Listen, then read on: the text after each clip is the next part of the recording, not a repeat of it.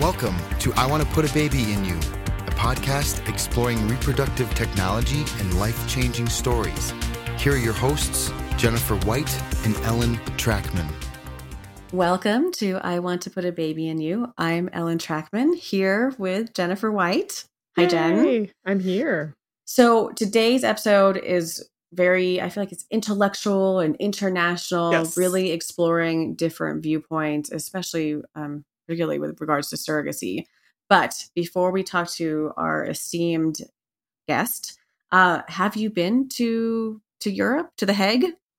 Um, I have definitely been to Europe. I lived in Mhm. Germany for four years, as well as England. As well uh, as I also lived in England for another almost four years. So yes, um, and we did do a, a lot of traveling. I did not go specifically to The Hague, but I have been to Brussels. And actually, when we first moved there, we just went up randomly one weekend. And I guess one weekend every other year, they do something called the flower carpet. And Oh. that major plaza in the middle of Brussels, they um, make a design and they like coat it with flowers in the shape of design. It's supposed to look basically like a big oriental rug across the entire thing with flowers. wow. And so we just happened upon apparently a major festival. It was insane and so Good beautiful timing. and such an incredible introduction to Europe that we were just like, I mean, we were already charmed anyway, but it just made it all the better. so, what about you? Have you have you been to Europe? Uh, yes, and to Brussels, and I went a different time. I went during the holiday season, Oh, wow. and um, it was kind of by by luck that I went. So I was studying abroad in Ireland, and I met a friend who was from Brussels, and she was returning home, but she she was taking Ryanair, and apparently it would cost more to pay for an additional piece of luggage than f- to fly someone else with her with their own piece of luggage.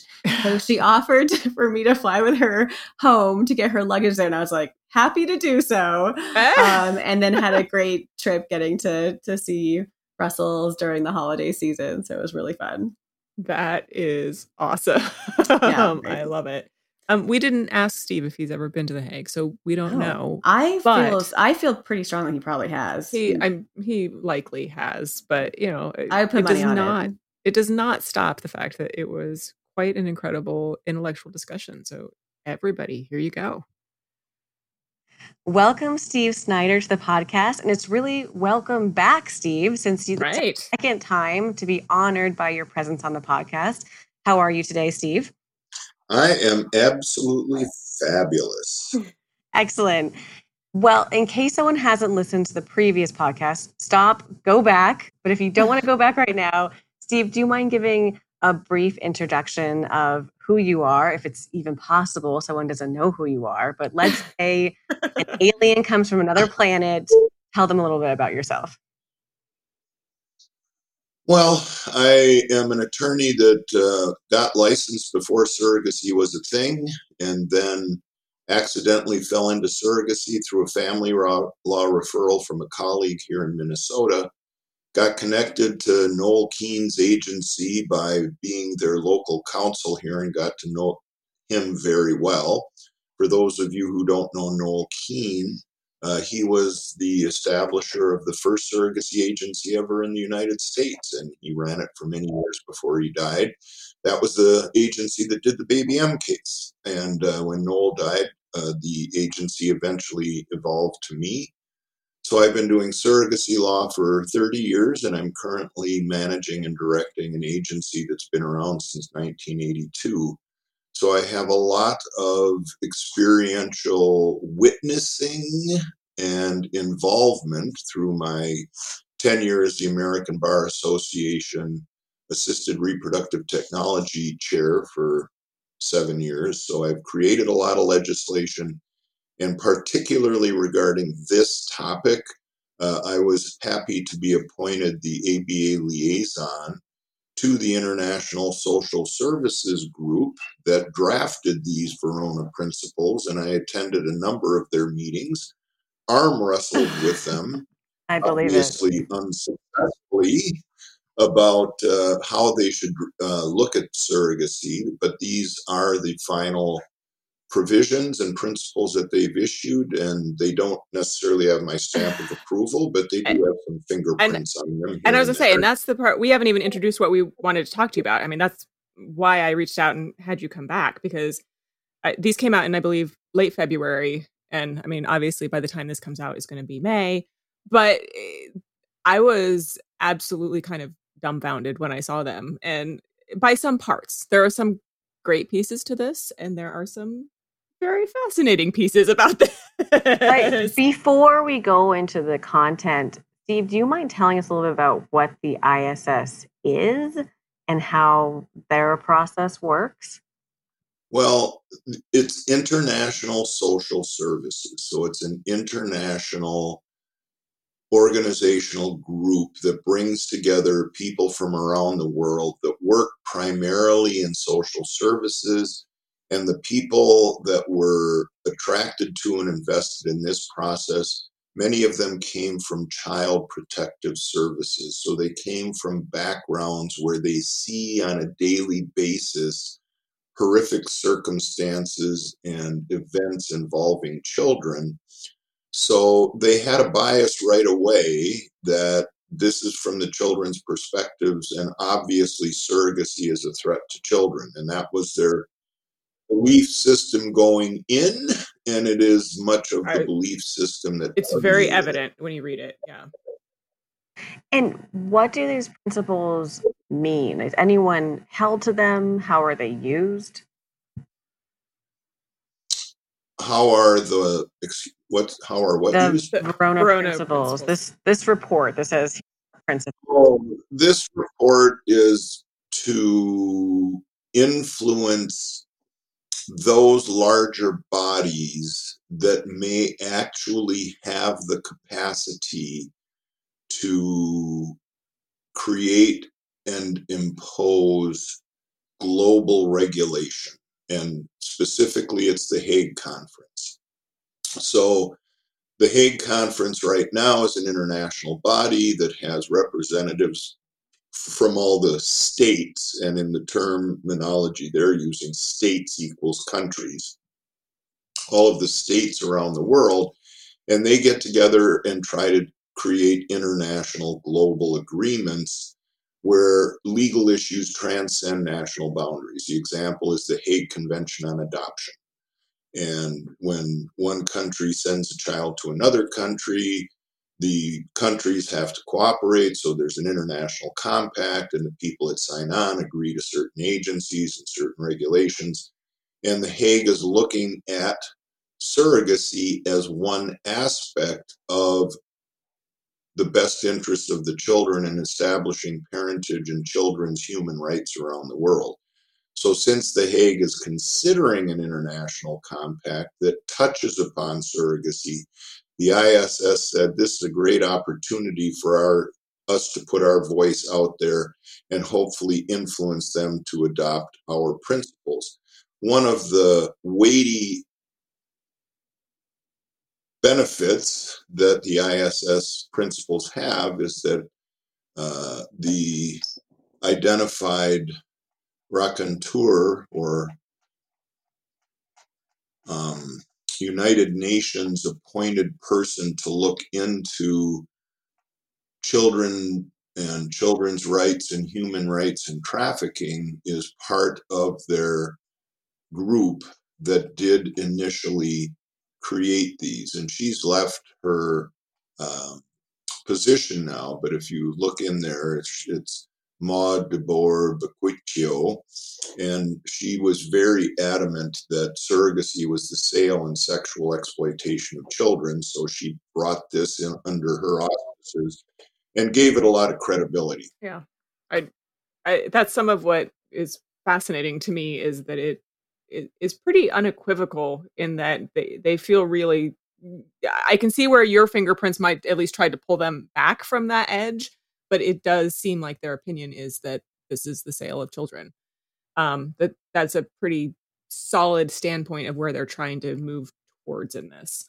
Um, before we get to that specific one, I'd be happy to talk about the just kind of set you up on some of them because a few of these are uh, you know i i reread it again before we talked today i've read it a couple times uh, there's 18 principles spelled out in here and you know a lot of them are things that people just it's hard to argue with you know that humans have inherent dignity is one of them and that children have independent rights and children have the right to not be discriminated against depending you know on the circumstances of their birth and that they have the right to health. Those sound good. And, and that's why there's some of these that are fantastic principles. It's that there are some things that we start to dig into the surrogacy parts and um, I, I started to highlight, and I have to admit that I had to give up highlighting because I was highlighting the entire document at one point. Um, there are definitely things in here, Steve, that I'd love to talk to you about. That, especially with how it applies to us in the United States, is that eh, the over and over again it addressed the fact that the surrogate and I mean, one, we could take issue with language because they call her surrogate mother throughout, and she's not the mother, but we can we can parse that language separately however we want. Um, but that the surrogate has the right to withdraw consent. And that's in there over and over and over again. And that only if she personally consents to the parents having the child after birth do they consider this a valid agreement. And what do you tell tell me your thoughts on that? Well, you first of all have to orient yourself as between the United States and pretty much the rest of the world and how they look at parentage. For centuries, Europe and other developed countries and most other countries around the world have gone on the principle that she who gives birth determines who the mother is. In their legal system, it is deeply entrenched and not subject to exception. That the woman who gives birth is the mother of the child, and it's a legal principle rooted in the way pregnancy always happened for centuries, and it has not been updated, it has not had been supplanted. So, in the legal systems of the other countries that had input into this, when you give birth to a child, you're the mother, period. Can't change it. And in the United States, we don't adhere to that we have subsequently reformed our laws through the Uniform Law Commission, the Uniform Parentage Act, and numerous other laws that say here's how you determine parentage. Um, if you give birth, you have a presumption. Uh, if you're married to her, you have a presumption. Uh, if you're the genetic father and you're not married to her, uh oh, but you have a genetic presumption. And in most of those cases, also, they say now in a gender neutral way. And if you can provide genetic proof of uh, relationship as a mother, you also have a presumption. So children are born with multiple parents in these situations the surrogate, her husband, the sperm donor father, the egg donor mother, or other egg donor. And we look at parentage as fluid and we have a system in which making a genetic mother who's an intended mother but didn't give birth makes legal sense and comports with our structure. That is not the case in 90% of the globe. So they have an initial conundrum that if they are going to legally see the surrogate as the mother, and they do, and she's going to give birth and hand her baby over for a fee, and she does, she's selling her baby. Mm. And I know that they talk about the different perspectives that in some countries they believe that compensation can't be untied from this process of being a gestational carrier and the baby's the rights of the baby being transferred from her to the intended parents. Um, and but other countries view it as separately. I, I assume that your voice was in there. Can you can you share your thoughts on on that idea of compensation and whether it is a transfer of the child, um, which obviously again we don't view it that way here. Well, my fingerprints are in there because I said no. It's not payment for a baby; it's payment for her gestational services and you will see. See those words exactly were in, in there. yeah, in some countries they look at it yes. as payment for services, not payment for a child, and I go yes, and then they go. Snyder. Yeah. If the payment for those services is revocable, if it's contingent on the surrogate delivering the child at the end of the services. In other words, if you draft a contract and say you provide services, and at the end of the day, if you provided your services but don't hand over the child, we can recover that from you, then it's not for services anymore, it's for transfer of the child. And then it brings it under the transfer provisions for remuneration. So their theory is yes, it can be payment for services, which means it's not payment in exchange for a child, so it doesn't violate these rules, but you can't make it contingent on the surrogate delivering the baby. She has to be able to be paid upon completion of her services before the court proceeding for parentage, and it's got to be irrevocable. And eh, yes, that's counter to our perspective. But if you look carefully at the way this is drafted, when it says there has to be a, a post birth court proceeding that establishes parentage under the best interests of the child, if the surrogate doesn't consent. So it's not the ability of the surrogate to revoke the transfer if she doesn't consent, their system gives it to a court to then analyze the best interests of the children as between the surrogate and the intended parents. Now, in my view, in the United States, the way we do surrogacy, A, that's not going to happen. And in the rare case where it does, in almost all the cases where it has, the intended parents have prevailed under a best interest standard. So they create a system that's at odds with, quote, compensated surrogacy, pre existing contracts with obligation to transfer the child, revocation of remuneration if you breach the contract. They don't like that. But they've also set up a system where you can do it, you have a risk because how many surrogacies do we do a year, Ellen? And how many surrogates wouldn't sign a consent afterwards? I mean, I work in Minnesota, and every donor case requires an adoption uh, so that we can establish the non genetic mother's or non genetic father's rights. And the surrogates always consent. It, it's it's part and parcel of the process. I've done a thousand of them and never had a revocation. I'm always fascinated by um, Andrew Vorzimer had these numbers a few years ago that of 144,000 surrogacies. It was like 13 times that a gestational carrier had changed her mind, like an incredibly small percentage, but like 80 times intended parents had had issues with possibly changing their minds. So when we see intended parents being terrified of gestational carriers going to try to keep the child, it's so unlikely. And in fact, she's more at risk than than you are, really. Well, and you know, I and I quote other numbers from a journalist source back in. Oh, I would love love to hear those. But uh, the journalist quoted an anecdotal study that looked at 15,000 surrogacies, and out of 15,000 surrogacies, there were 89 contested situations between the surrogates and the parents. And out of those, 27 were surrogates that had second thoughts, and 62 were parents that didn't want. Yeah, so similar, so, right? Yeah, and and the surrogates when they come into the process that I have experience with, one of their early questions is the direct mirror opposite of the parents. They're going, right. What am I, I hear do? that too. Parents don't want right. Babies. Yeah. And when you look at the statistics, their fear is far more founded than the yes. parents' fear. Absolutely. So, and that may be part and parcel with uh, the more thorough and comprehensive screening of carriers to make sure their intent is there.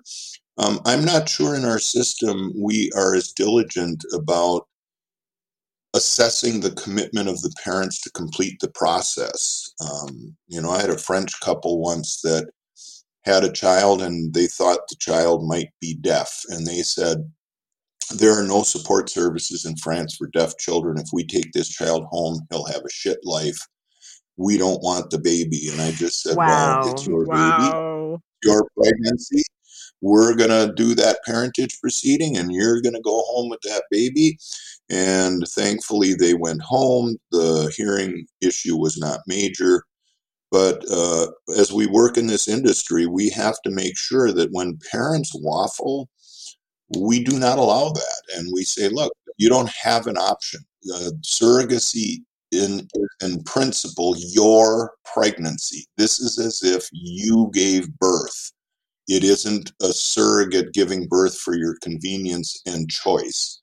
So now the child is yours. You're going to complete whatever proceedings are necessary to become the parents, and then you deal with the child as you want to deal with it because we can't control that. But it's the intended parent's responsibility to assume that responsibility and then dispatch it within their personal Yeah. circumstances. I, I noticed this was very anti uh, international surrogacy as well in its bent. Um, eh, sorry, I didn't mean to interrupt you, Ellen. I actually want to flip backwards really quick to one thing I noticed in there is that they really did not also like for the idea that any parents um, were not the gamete. Uh, they did not give gametes. So basically, you know, in the United States, we see a lot of people who go through embryo donation, and so the parents may not be genetically related to the child as well. And this report was very heavily against that too. Did did you notice that? And you have thoughts on that too? Yep, the the genetic link uh, to one of the intended parents. Again, that helps them sift out the nationality and citizenship issues because uh, you know one of the things they said is a child shouldn't be born stateless, and you ought to create uh, citizenship based on the rules of the country, either of residence or birth. And then they go through a whole bunch of exceptions when those things conflict. But most countries only establish citizenship based on genetics. So by requiring a genetic parent, they're giving a link to avoid statelessness in the event that the parents do receive parentage. So they have kind of a subliminal point behind that. But I think the better outcome is that states recognize by international comity the parentage established in the country of origin, and by origin I mean origin of the birth. Um, and then if they just accept that parentage, as long as the country that established it gave due process and followed whatever principles they have, or other alternate principles that I might prefer, then the home country should just say you're a parent. It doesn't depend on genetics. It doesn't depend on our rules. And you have citizenship here because a citizen of this country is your legal parent. And that in and of itself is sufficient to grant citizenship. Right. So, one thing that I see controversy even here as well is this idea of whether intended parents are more like adopting parents and should be screened and background checked, or they're more like parents who gave birth themselves, where you're not prevented from having a child, even if you have a criminal background or other unsavory things in your background. And they know, you know, there's this false expectation that adults have a right to a child and are very specific about intended parents being background checked. Can I answer what were your thoughts on that and the arguments presented from the American viewpoint? Well, let's be clear. They don't look at the intended parents as the parents, they look at the surrogate as the parent. Any transfer of a child from one parent to a non parent in their universe is subject to fitness and home studies. I mean, they, they include in the assessment of intended parents in various provisions from the best interest analysis onward things like are they what's their age and can they parent it to full adulthood? And what is their financial status? And what is their mental and physical health? So they're requiring home studies and assessments in the same vein as an adoption if the best interest standard is triggered. Now, that standard can be supplanted by the pre pregnancy compliance, but that also incorporates the assessment of the parents. So, one of the things that comes very clearly through this report, and I debated with them, and again, this is a, a key difference between the United States and all of the countries that had input into this on the other side. One of the clear statements they make is we want to make it clear that no parent, nobody has the right to have a child. That right does not exist. So if you have a child, it isn't by right, it's by assessment and qualification. If you can't give birth, then you better be fit.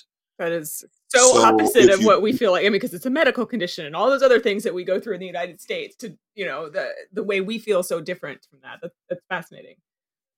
Well, we have a constitutional line of cases, starting with all of the 14th, uh, 14th Amendment cases in equal protection that eventually evolved into procreative rights and privileges are a constitutionally protected right under the Equal Protection Amendment and cannot be uh, impinged upon by governmental uh, restriction without um, very serious substantial cause. So, and that has been extended to surrogacy by at least one unpublished federal opinion in Utah.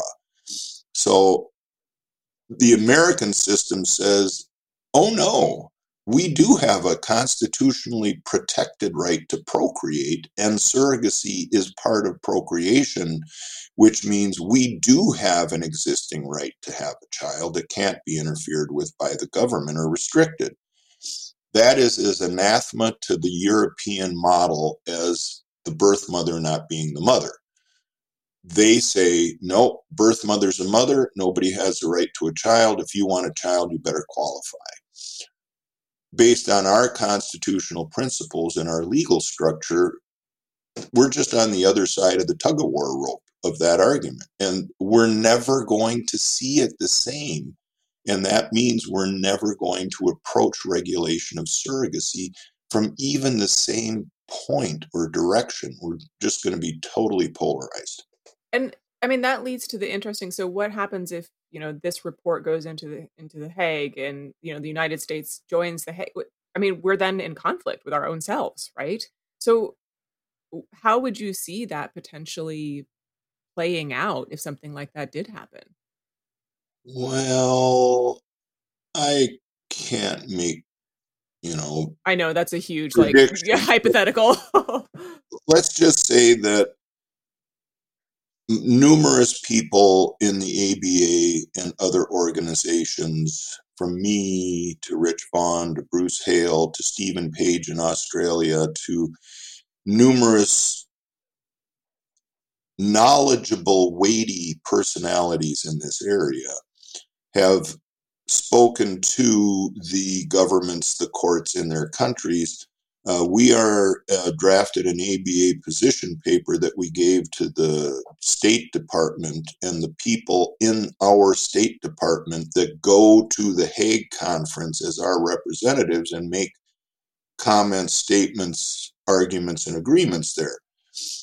And we have had them positioned that they understand that the United States is a unique environment, that surrogacy here isn't like surrogacy everywhere else, that their ability on a national level to regulate surrogacy, which is uniquely a state by state authority under our federalism system, they don't even know that Washington, D.C., by participating in The Hague, can make rules that bind all the states because the issue they're binding them on is subject to state autonomy and control. So the United States is standing far back from this. And when the United States doesn't support something, it has less momentum at The Hague. The problem is the people who usually stand with us on most of these things, like Australia, Canada, etc., um, they're kind of in the European model on this because of the birth mother thing and because of the no right to procreation thing. So the U.S. doesn't have as many allies at The Hague, but you know the U.S. may also not join or become a signatory to whatever The Hague puts out, which means things continue on. So it, a lot of permutations are possible, the Hague has also recognized that surrogacy should not be dealt with directly as an issue. It should only be dealt with as a subcategory of children's human rights and parentage. So um, they've put it into a smaller compartment. And we don't know how much credibility they'll give to this ISS report. It's out there. Um, but we also drafted a paper after uh, the same uh, leaders in the ABA created a international conference in Cambridge, England, two years ago, and we brought all of these people together, including Maud, the rapporteur, uh, and we brought all of the children of surrogacy and parentage of parents of surrogacy from around the world, and legislators and judges and lawyers and every psychologist and there was a paper that emanated out of that Cambridge conference that's that counterbalances this uh, to a large degree. So the Hague is going to get a lot of input. This is part of it. Doesn't mean it's going to be determinative of it, but it's important because this report, these principles, are the final determination of an international group of experts, granted, coming from a child protection perspective, but still trying to put their arms around the octopus of surrogacy and come up with principles based on a global view. At the very least, we here in the United States have to read this report and realize this is the environment globally within which we are operating. And to the extent we want to preserve the ability to do this in the United States the way we do it, we also have to have deference to how the international community perceives it. And we have to be cautious about doing crazy ass shit. like having, Is like that the technical term? Yeah, that is. That I, is I know you and I have had conversations about that um, offline, and I like about people doing crazy ass shit. So yeah. Yeah. Well, you know, you can't have a parent hiring seven surrogates through seven different agencies and not telling everybody what to do, and you can't have parents hiring surrogates and then sending their footman over to take care of the baby and bring it back to them because they're too busy to come and connect with the surrogate or the baby. I mean, there are, there are things that money can encourage what they call intermediaries to do that they should not be doing from a moral and ethical perspective. And that's where the Society for Ethical Egg Donation and Surrogacy and creating ethical standards will hopefully ameliorate that and put people on a par.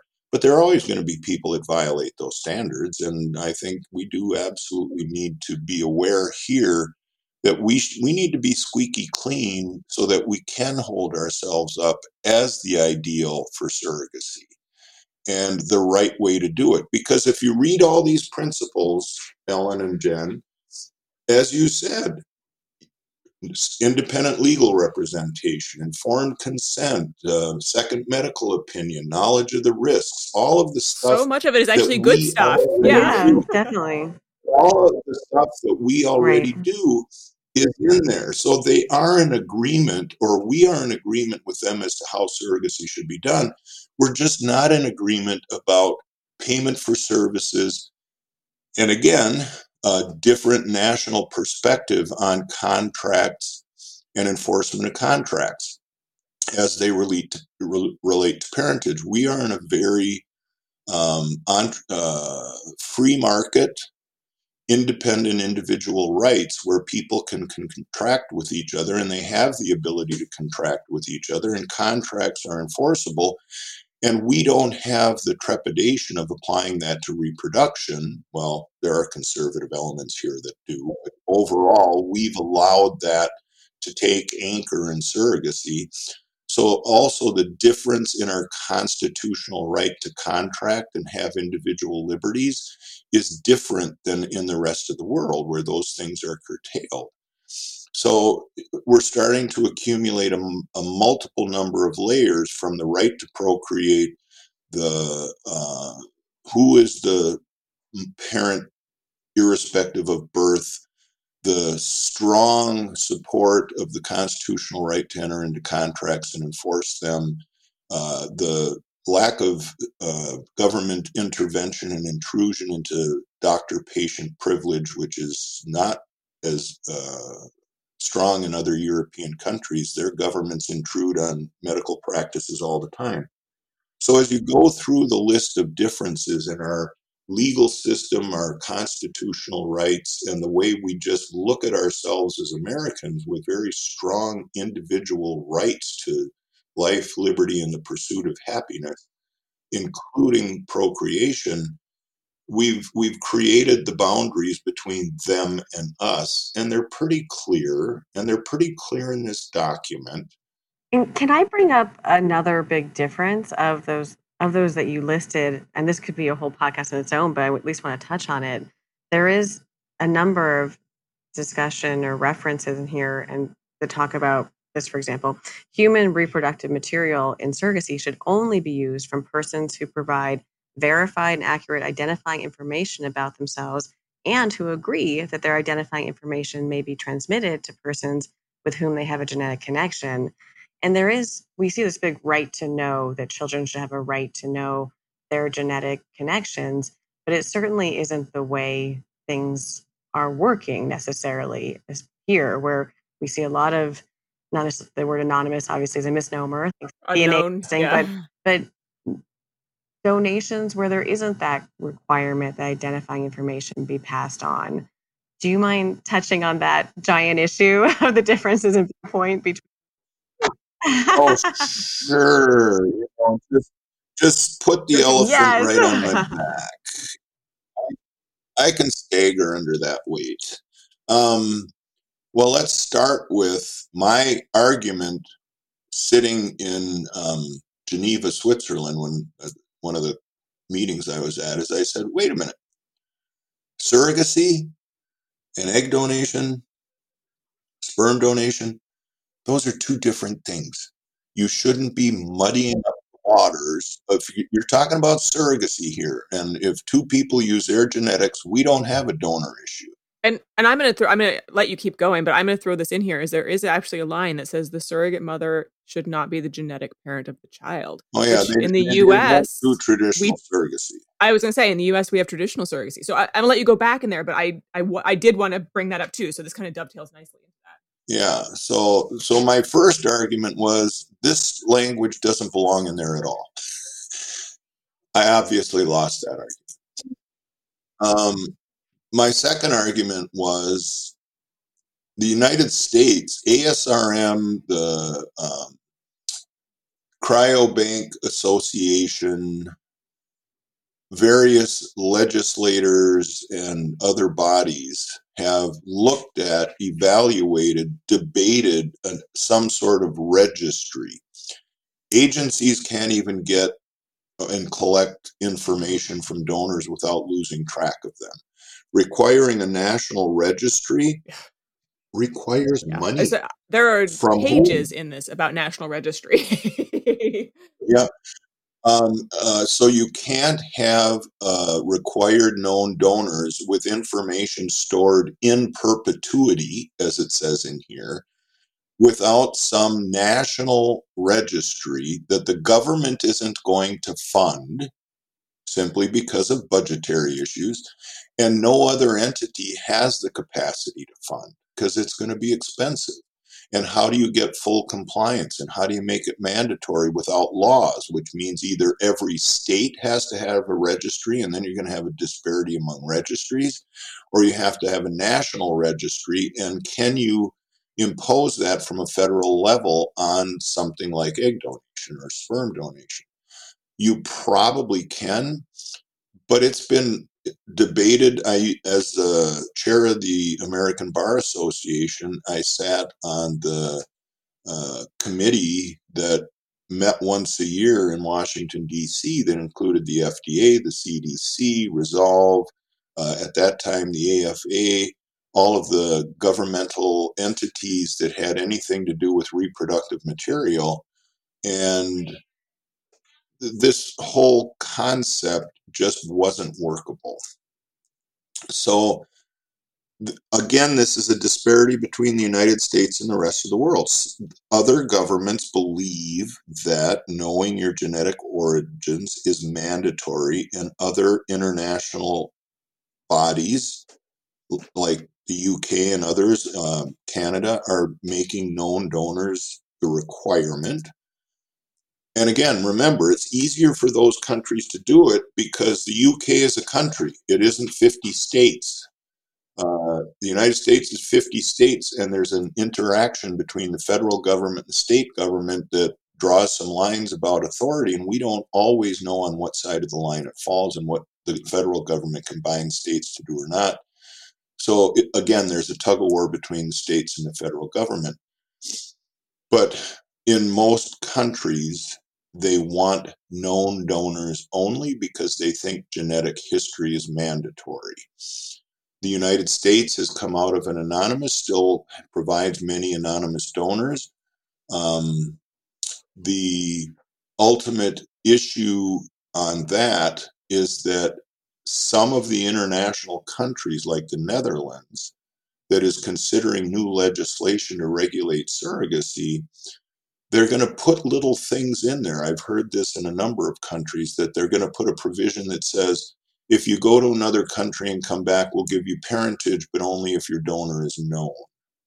So they're going to make surrogacy contingent on the use of known donors. That's going to put the onus on us to provide known donors, or these people aren't going to be able to become parents when but it also seems like an issue when we're talking about the rights of the children, the rights of the child to be protected and have this relationship with their parents. It seems to put the children in danger.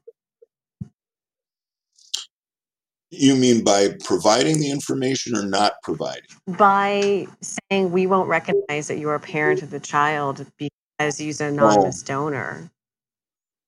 Well, you know that's that's again another provision of this says if you if you dig down into the granular wording, um, cooperation between countries in states where surrogacy is permitted, they should not encourage the travel of parents from states where it's not permitted to go there. In other words, they should discourage people from going there. The interesting thing is they don't say prohibit, they just say you shouldn't facilitate it.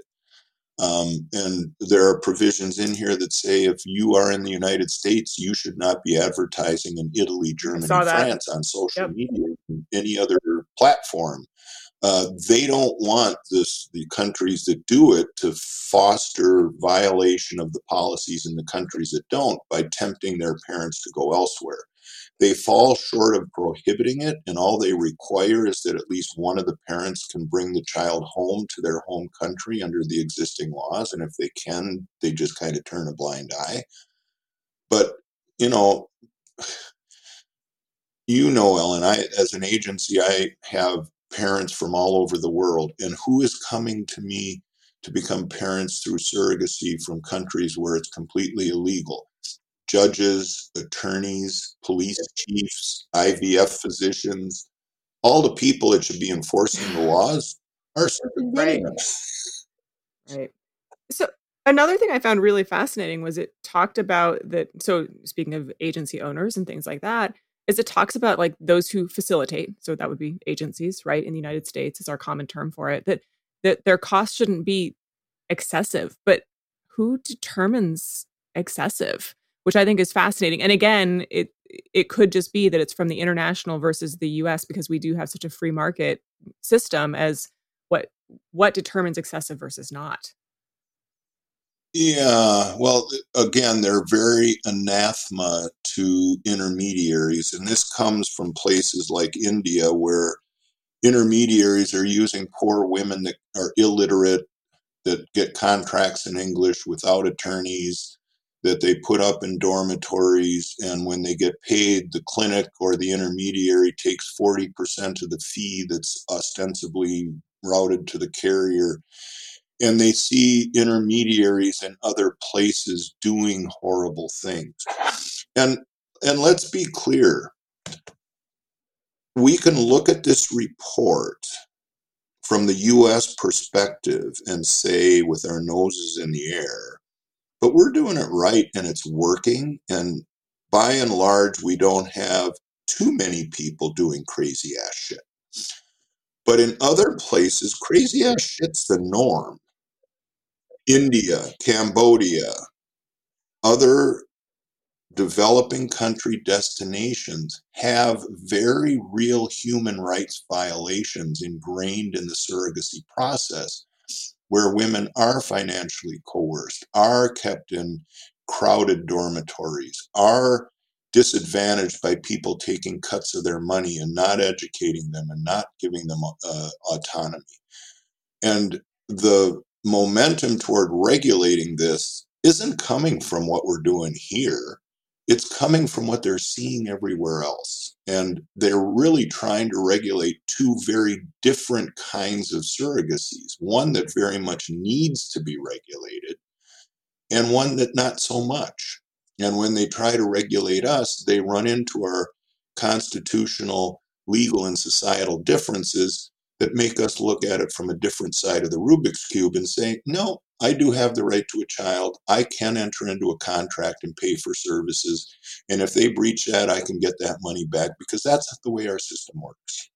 And you're not going to change that even as to reproduction. So I'm not sure we're going to have, common ground. But this report could have gone a lot worse, a lot more negative on intermediaries, a lot more negative about uh, establishing parentage and cooperation between countries. It, it's not good in some of its fundamental skeletal issues of right to procreation, ability to pay without uh, revocation, and things like that but it could have been worse. And I like your point. viewpoint. it does have a lot of positives in it. So, I mean, it's just that those negatives, you you read them and they get a little scary, or a lot scary. Um, thank you, Steve, so much. We appreciate your perspective on this, and I, I could probably sit and talk to you about this all day. So we have to at least uh, respect that our listeners are like, whoa, we need time to go back and read this and digest it. I would encourage people to listen to this, go back, read the report, and then actually listen to it again. So because it takes a couple times to really digest all of this stuff for anybody who's interested. Yeah, there's a lot of if this happens, do this, and then if this happens, that applies, and you have to follow the rabbit through the thicket before you finally figure out that they have a failsafe in there that isn't as bad as you might think on its superficial face. Mm-hmm.